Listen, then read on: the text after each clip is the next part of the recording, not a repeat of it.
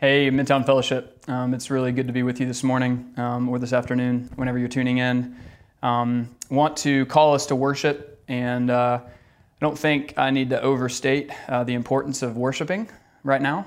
And I wanted to say a little something about what we even mean by worship and what we think happens when we come to church, uh, when we gather publicly, um, even if it's over video. And uh, and and worship has multiple components. Um, there's certainly the, the praise and joy, uh, expressions of joy to the Lord, part of worship. Um, but there's also uh, maybe the, the more somber and deeper, maybe, um, components of worship that we take really seriously here. And so as we get into the service, and, and um, we will have a, a new uh, sermon series uh, for the next couple weeks um, in light of what has been going on in our country and we felt like that was really important. And so the content, even of the passage that we're going to preach through and the, the words that are going to be preached, um, are not holding back any punches on uh, what we believe needs to be said about what's happened and about what our response needs to be. Uh, and so, as I call us to worship, uh, maybe um, accept the fact that the Lord might want to do something with you and in you this morning, uh, this afternoon, that is very different than what you expect. And we believe that all those things, that, that whatever the Holy Spirit of God does when He comes and dwells in us um, through the, the preaching of the Word and the listening to, to songs and worshiping, um, whatever He wants to do is good for us. Um, so I'm going to call us to worship this morning uh, from the book of Matthew, chapter 5. Blessed are the poor in spirit, for theirs is the kingdom of heaven. Blessed are those who mourn, for they shall be comforted. Blessed are the meek, for they shall inherit the earth. Blessed are those who hunger and thirst for righteousness, for they shall be satisfied. Blessed are the merciful, for they shall receive mercy. Blessed are the pure in heart, for they shall see God. Blessed are the peacemakers, for they shall be called the sons of God. Blessed are those who are persecuted for righteousness' sake, for theirs is the kingdom of heaven. Blessed are you when others revile you and persecute you and utter all kinds of evil against you falsely on my account. Rejoice and be glad, for your reward is great in heaven, for so they persecuted the prophets who were before you. Let's worship the Lord together. As we sing this morning, Let's do so knowing that we serve a good king, a king who is known by mercy, that is waiting and eager to extend mercy to us, to anyone who calls upon him. Heaven's crown you laid aside for the weight of love. You came to die on a gruesome cross for cursed heart, the hand of God brought light to dark, buried all my shame beneath His holy name. My King is known by mercy from shadow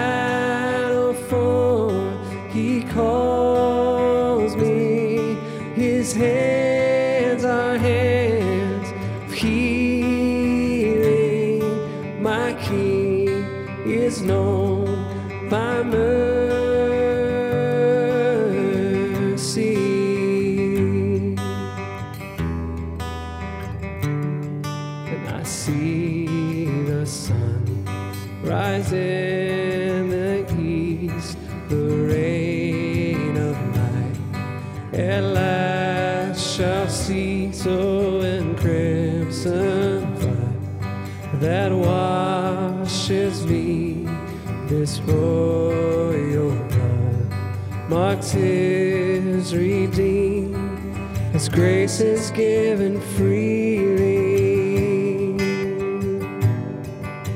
The death may not defeat me.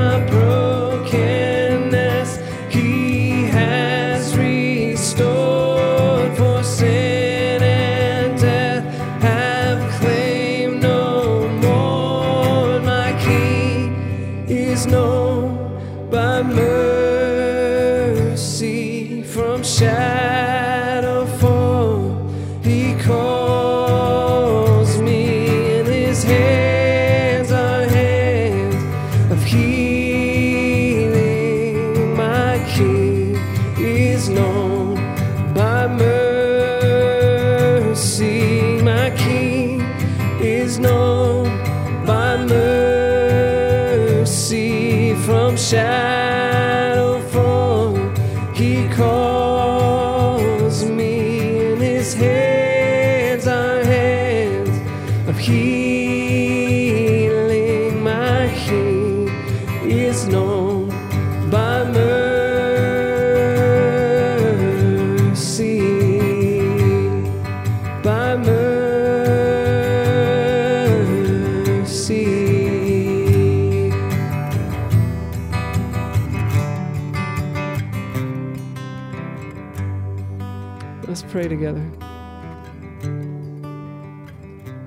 thank you for your mercy.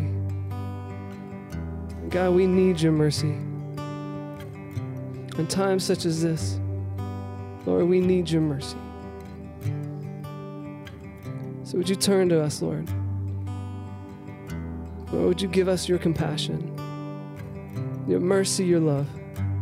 Open our hearts to hear your word. And would you come and heal us? We ask this in Jesus' name. Amen.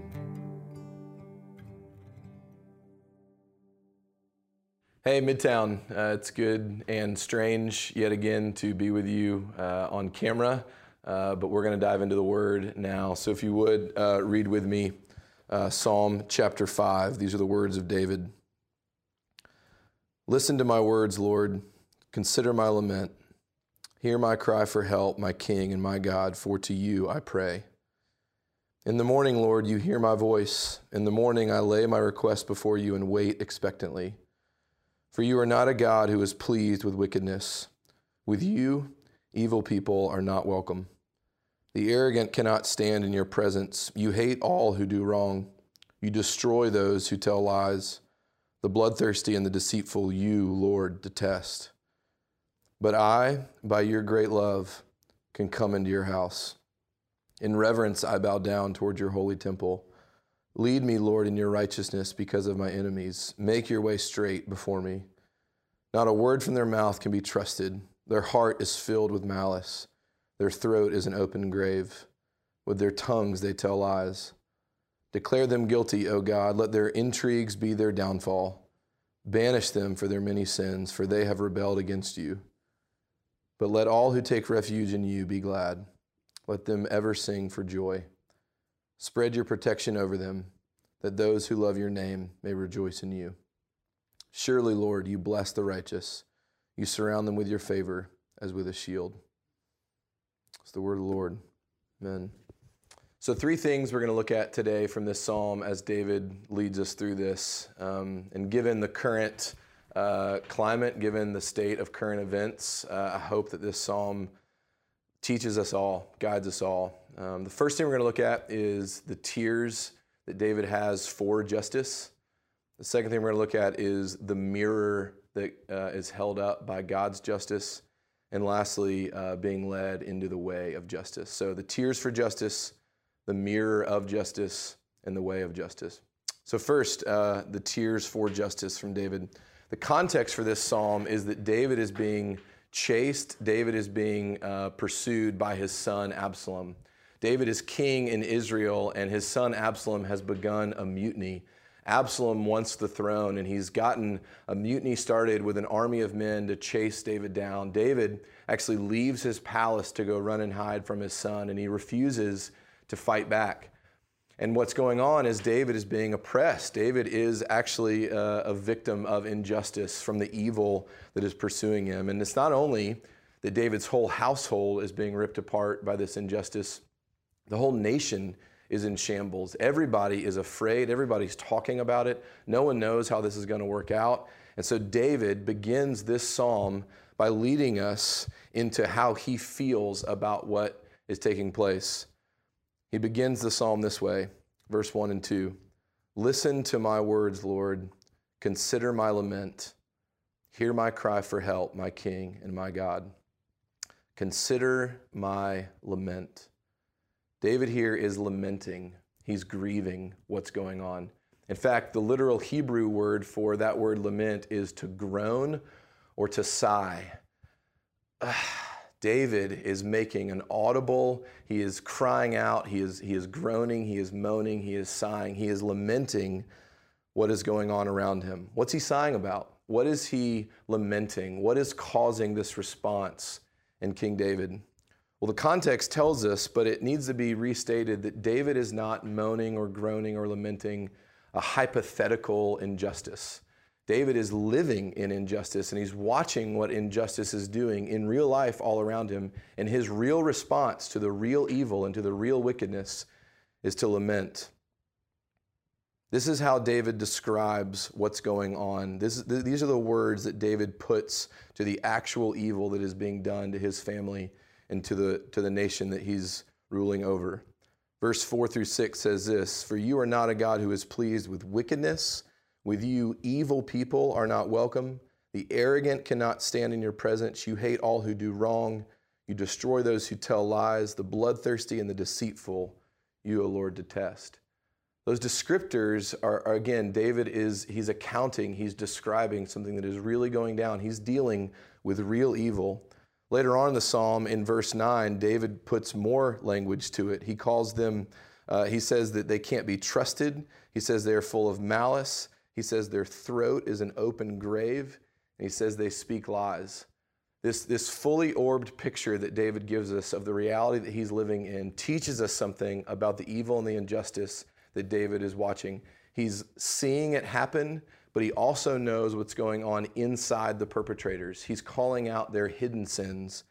And so a mature view of the evil that he's experiencing begins to get painted for the reader that David understands there's a deep connection between what's going on inside of the people that are perpetrating this evil and what's going on on the outside of them. That evil is never just a surface issue, that evil is never just something that is actions. Evil starts inside of people. And David sees that. And when David sees it, experiences the evil inside and outside of these people who hate him, and he's witnessing it all, he laments, he groans, he sighs. Has anybody sighed these past few weeks? Anybody groaned? Anybody lamented the horror of a black man his, having his life taken away from him at the hands of another? Anybody groan over the systemic and historic racism that exists in our nation? If that's you, good. You carry the weight of glory in you, and your groaning and your sighing proves it that I don't really care where you fall politically, that God's people throughout all of history are never allowed and have never been allowed to witness the suffering and the injustice that happens to other people in their world and be unaffected by it. This world is full of hate, it's full of evil, it's full of racism. The world is not working right, the world is broken, and the people of God are called first to lament over that, to grieve that that's the reality. We're to lament over what sin has done to the world. We're to lament over what racism has done.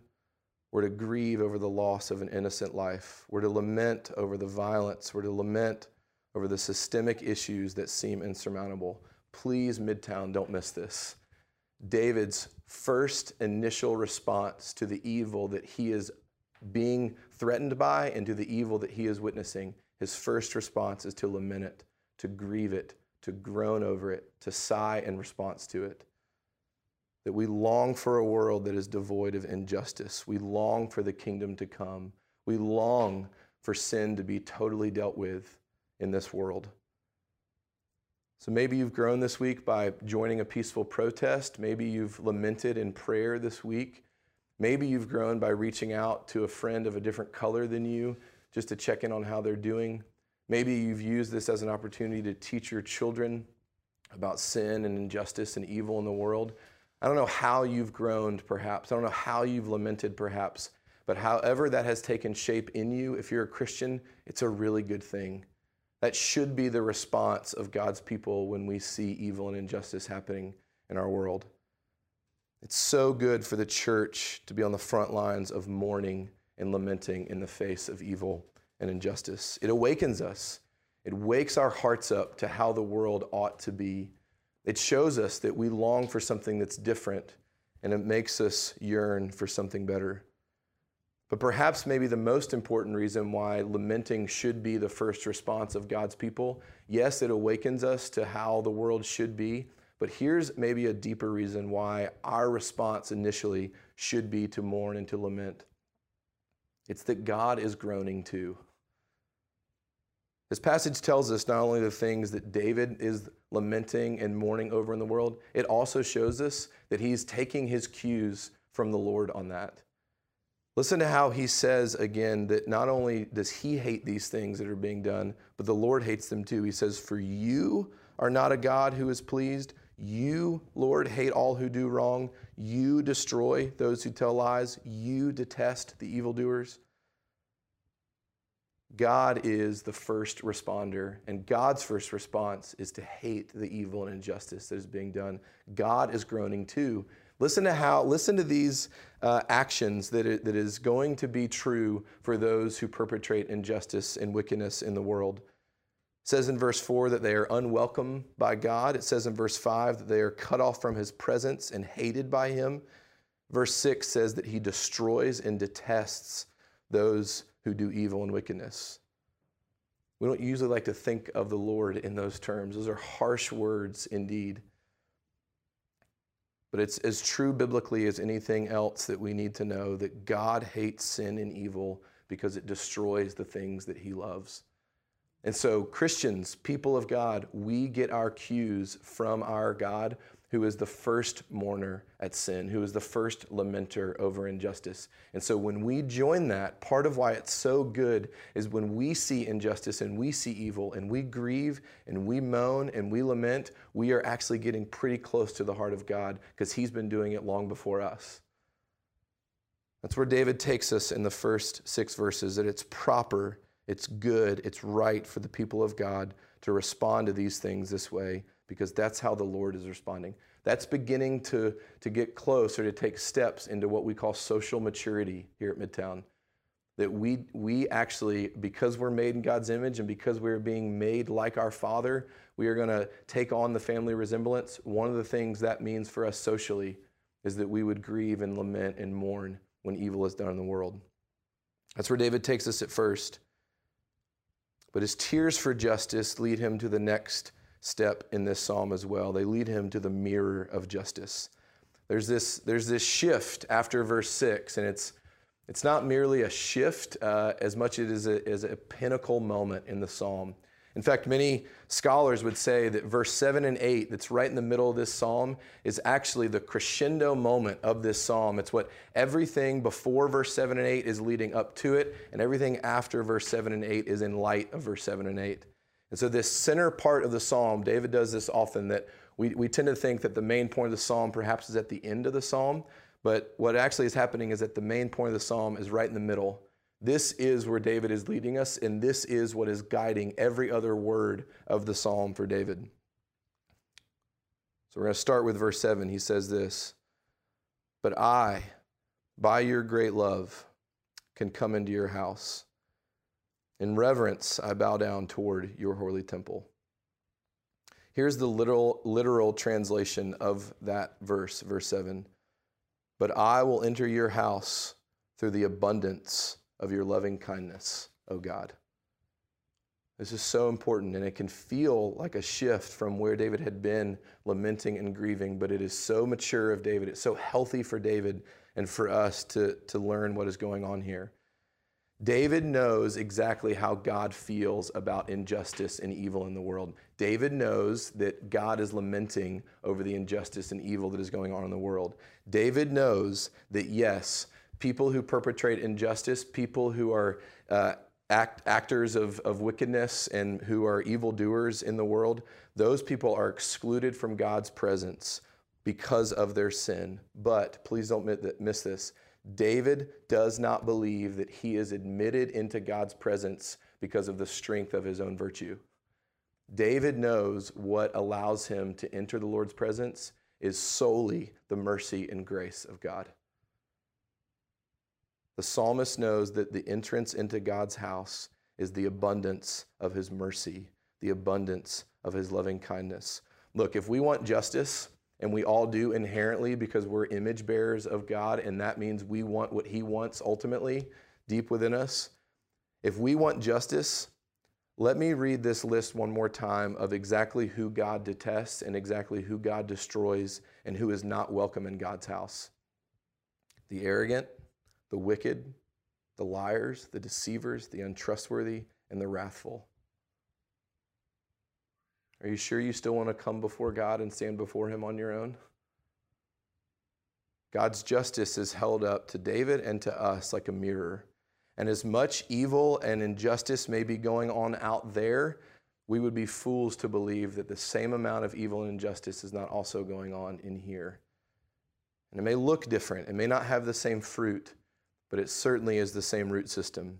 And this is what the whole psalm hinges on. Remember, verse 7 and 8 is the, is the hinge, it's the pinnacle, it's the crescendo of the psalm. It's as if David is saying throughout this whole psalm, Lord, protect me from them, and Lord, protect me from becoming like them, because I am the same. I am no better. David knows, David knows, trust me, David knows the evil that resides in his own heart. And he's coming before the Lord and he's admitting it. I'm coming before you, Lord, based on your mercy and not based on my merit. This is why what David does here is so healthy and so helpful. He is able to hold both things at the same time. We feel like we can't do this, but David is able to hold both things at the same time. I can have a deep, passionate lament against evil and injustice. And at the same time, I can be aware that without God's mercy, but for the grace of God, go I. And it's actually those two things in tandem that, that actually holds this whole psalm together. That what David doesn't allow his hatred of injustice to lead him to, it doesn't allow him, he doesn't allow himself to be led into self righteous bitterness. It doesn't allow him to draw a line in the sand of who is in and who is out. It doesn't allow him to sit in the seat of judge and jury of deciding who's in and who's out. David knows that he can hold his passionate lament against evil while also holding on to his own understanding that only by the abundance of God's mercy can I enter his presence. So let's do a little self reflection, some personal uh, digging here. To use the language of this psalm, what are the ways, maybe even in the past week or so, that show that we maybe really don't believe that only by your abundant mercy can I enter your presence? What are the ways that we think we deserve to be in his house, but others don't? Maybe uh, you're in the camp that hasn't posted anything on social media, hasn't had any conversations uh, about what's going on. Maybe you have stayed silent in this whole uh, set of events that all the fires that are burning across the country, maybe you haven't lamented or groaned one iota over the news over the past couple of weeks. And if that was you, was any part of that motivated because you think this whole thing is an overreaction? And you think the cries of the oppressed and the cries of the victim that they really don't understand what's going on?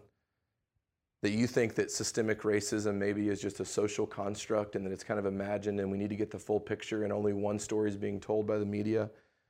Was any part of you unmoved because you think you see the full picture better than anybody? Did your self righteousness keep you silent? Did your lack of lamenting come from a place that thinks maybe those people don't deserve your lamenting? Or maybe, let's go to the other side, maybe you did lament this past few weeks. Maybe you are groaning and lamenting, but how quickly did many of us, perhaps, how quickly, even in the recesses, the secret recesses of our own minds and of our own hearts, did we say something like this, even just to ourselves man, what happened in Minnesota, what's happening across the country is really bad, but I'm not a racist? How quickly do we go to self justifying ourselves and keeping our image intact, even while we might be lamenting something? It's the instant, I'm not as bad as other people stance that we all inherently take, even while we're calling out evil and injustice, even while we're groaning over what's going on. We love to make sure that we still think we're doing just fine. Or did anybody this week have conversations with friends about what's going on? Or did anybody post anything on social media and there was perhaps a slight, slight motivation that when you posted it or when you were chatting with your friends, that the reason why you were doing that is so that you would be viewed rightly by your community. That what led you to post something or led you to say something was keeping the image of being right, was keeping the image of not being like everyone else, was keeping the image of being woke. What were you after in your conversations, in your posts this week? What, what drove you to do that? What were you after in your self talk and in your self commentary in regards to the news? Was any part of that about you? Was any part of that about keeping your image intact and making sure you knew they can't enter the Lord's presence because of their evil, but I'm doing just fine on my own? Now, let me ask this. If you're someone who is reacting and maybe even peacefully protesting, if you're someone who's posting on social media, if you're someone who's having good conversations, what is your immediate thought about the people that aren't doing that? What is your viewpoint of the people who don't get it like you? What is your viewpoint of the people who are on the other side of the spectrum from you? You think they're just a little bit worse than you? How much have you judged the unwoke in your world? See, it's this subtle but really deadly poison that self righteousness always loves to rear its head in our hearts. Even in our lamenting of injustice, we can begin to subtly believe that because we're lamenting injustice, we are therefore just a little bit better than those that aren't. And we can judge others properly about who can enter the house of the Lord and who can't. We judge who's in and who's out. This is why what David says in verse 7 is so pivotal for us. It's only those who see the evil within them being just as great as the evil outside of them that can run to God for mercy. See, we are the ones that deserve to not be welcomed in God's house. We are the ones that deserve to be hated by the Lord. We were his enemies. We were the ones who were perpetrating injustice. We were far from the Lord. We deserve for the Lord to crush and hate us. And yet, because of the abundance of his mercy, God, who justifies the ungodly, according to Romans chapter 4, God, in his great mercy, while we were still his enemies, sent Jesus after us. He stepped into the story to satisfy justice on our behalf. And so, this is the thing that actually drives God's people to be fighters for justice and to be fighters on behalf of the oppressed, to give a voice to the voiceless, to go after the fatherless, to go after the forgotten, because that's who we were. That's actually what drives us, not, not a flashpan moment of social media fire. That's not sustaining a fight for justice. What sustains a fight for justice from God's people is that we, of all people, we should have been forgotten. We should have been hated. We should have been unwelcomed by God, and yet, because of the abundance of His mercy, we were welcomed in. I enter your house through the abundance of your loving kindness, says David. And the more that that is the cry of our hearts, the more we will be able to truly lament and groan over the injustice in the world. That I can begin to truly lament the sin and the evil in the world only when I am in touch with the sin and the evil in me. Anything less than that is self deceived self righteousness. See, self righteousness blinds us. Because here's what begins to happen, and here's what, what sin loves to do it loves to make things about us. Self righteous lamenting ends up being about me, and I actually forget to actually care about those who are oppressed and who are, perp- who are being perpetrated by injustice. I forget about the victims because self righteousness can only let me see me. But mercy gives me a new set of eyes. The abundance of the Lord's kindness takes my eyes off of me and lets me actually see and actually love those in my world that have been forgotten and that have been oppressed. This is what makes David's cries for injustice so powerful and so clear. He is not confused about his own need for mercy. There is not one shred of self righteousness going on in David. And because he is not self righteous, he can see clearly. And guess what he can see? All the evil out there with, with, with crystal clarity. And he can lament over it and groan over it and want to fight against it. He can cry out for justice to be done in the world because he knows that justice that should have been done to him was borne by Jesus instead. The mirror has been shown to David, and it shows him not only his own evil, it shows him God's mercy too. When that is the experience of the people of God, we will inevitably want to go fight truly for justice, not want to be seen the right way, not want to be viewed the right way, not want to make this about us, not judge the other side. We will keep our eyes on the oppressed and the forgotten because that's who we were. So, the, first, the tears of injustice, and then the mirror of God's justice, and then what's next? What do we do?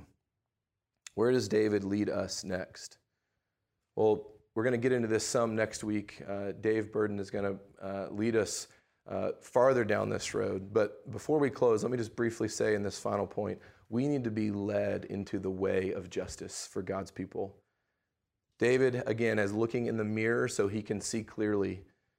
And listen, listen to what he says in verse 8, kind of the second part of the, of the pinnacle moment of this psalm. He says, Lead me, Lord, in your righteousness because of my enemies, and make your way straight before me.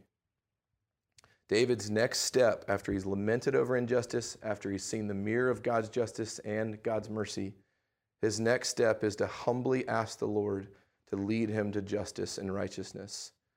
Because David knows ultimately God wants his people to be holy, way more than God wants his people to be woke or on the right side of history.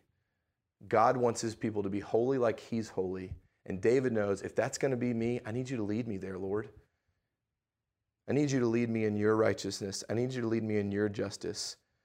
And holiness begins to be manifested by God's people through a humble repentance and a humble dependence on the Lord, asking Him, Where would you lead us?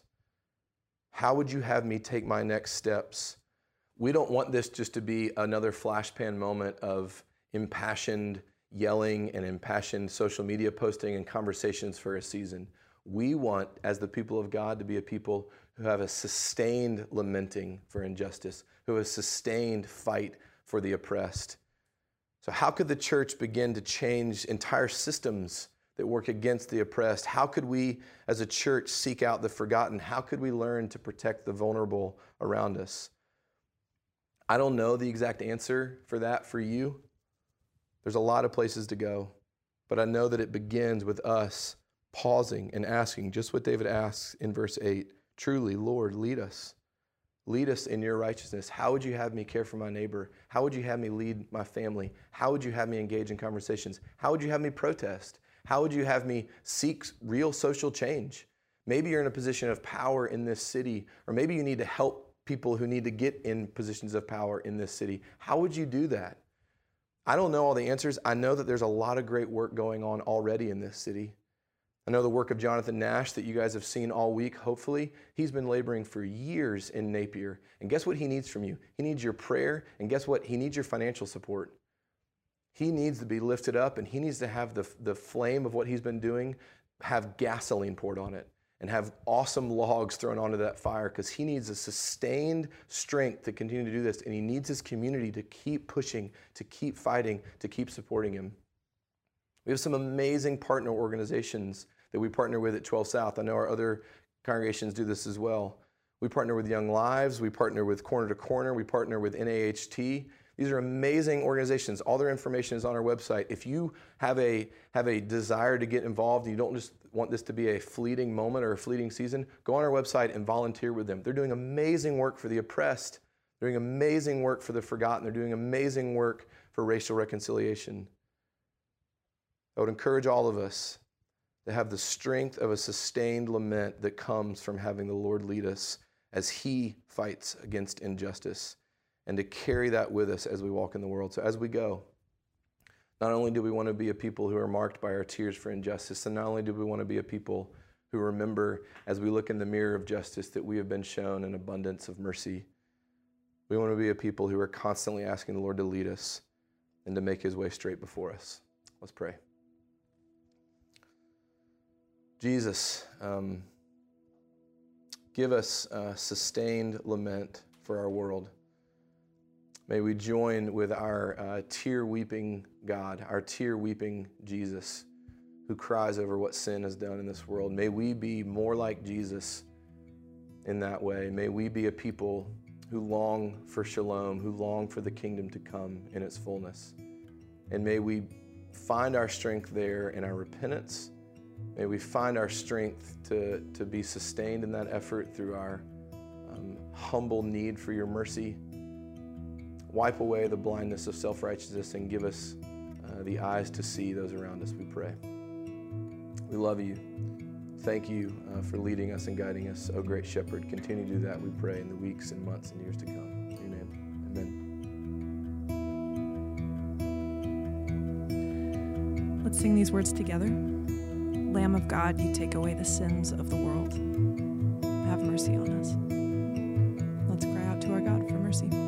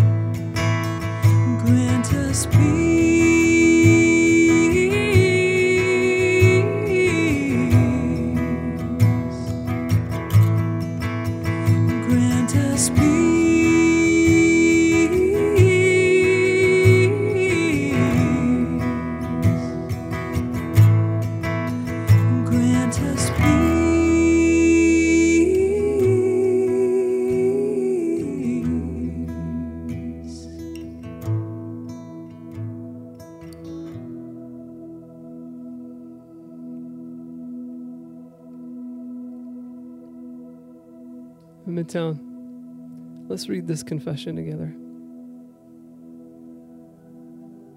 O Lord, my every sense, member, faculty, affection is a snare to me. I can scarce open my eyes without envying those above me or despising those below me. I covet honor and riches of the mighty, and am proud and unmerciful to the rags of others. If I behold beauty, it is a bait to lust, or see deformity, it stirs up loathing and disdain. How soon do slanders, vain jests, and malicious speeches creep into my heart? Am I attractive? What fuel for pride? Am I deformed? What an occasion for self pity? Am I gifted? I lust after applause. Am I inexperienced? How I despise what I do not have. Am I in authority? How prone I am to abuse my trust, make my will my law, exclude others' enjoyments, serve my own interest and policies. Am I inferior? How I resent others' excellence. Am I rich? How exalted I become. You know that all of these are snares because of my corruptions, and that my greatest snare is myself. Yet, what can you expect from dust but foolishness, or corruption but defilement? Keep me ever mindful of my natural state, but let me not forget my heavenly title or the grace that can deal with every sin. Amen. Now, as we sing this last song, let's do so with the hope that there will be a day when every sad thing will come untrue. There'll be a day where every knee will bow and every tongue will confess that Jesus is Lord. And we will be one as He and the Father are one.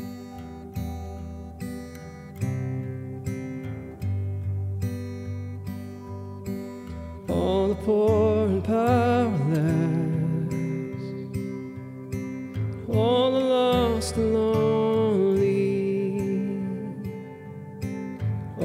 thieves will come confess. Know that you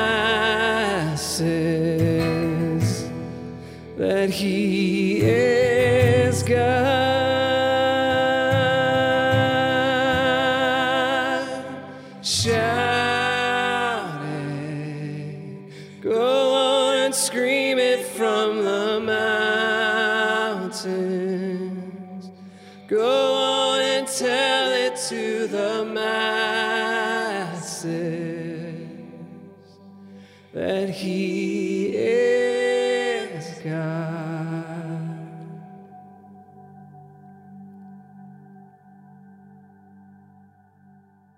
Now, as you move from here out into the sin and evil in the world and in the sin and evil in our own hearts, uh, receive this blessing from your loving Father, from your righteous King, from your empowering Holy Spirit. Now, may the God of peace, who brought again from the dead our Lord Jesus, the great shepherd of the sheep, by the blood of the eternal covenant, equip you with everything good that you may do his will, working in us that which is pleasing in his sight through Jesus Christ, to whom be glory forever and ever. Amen. Go in peace.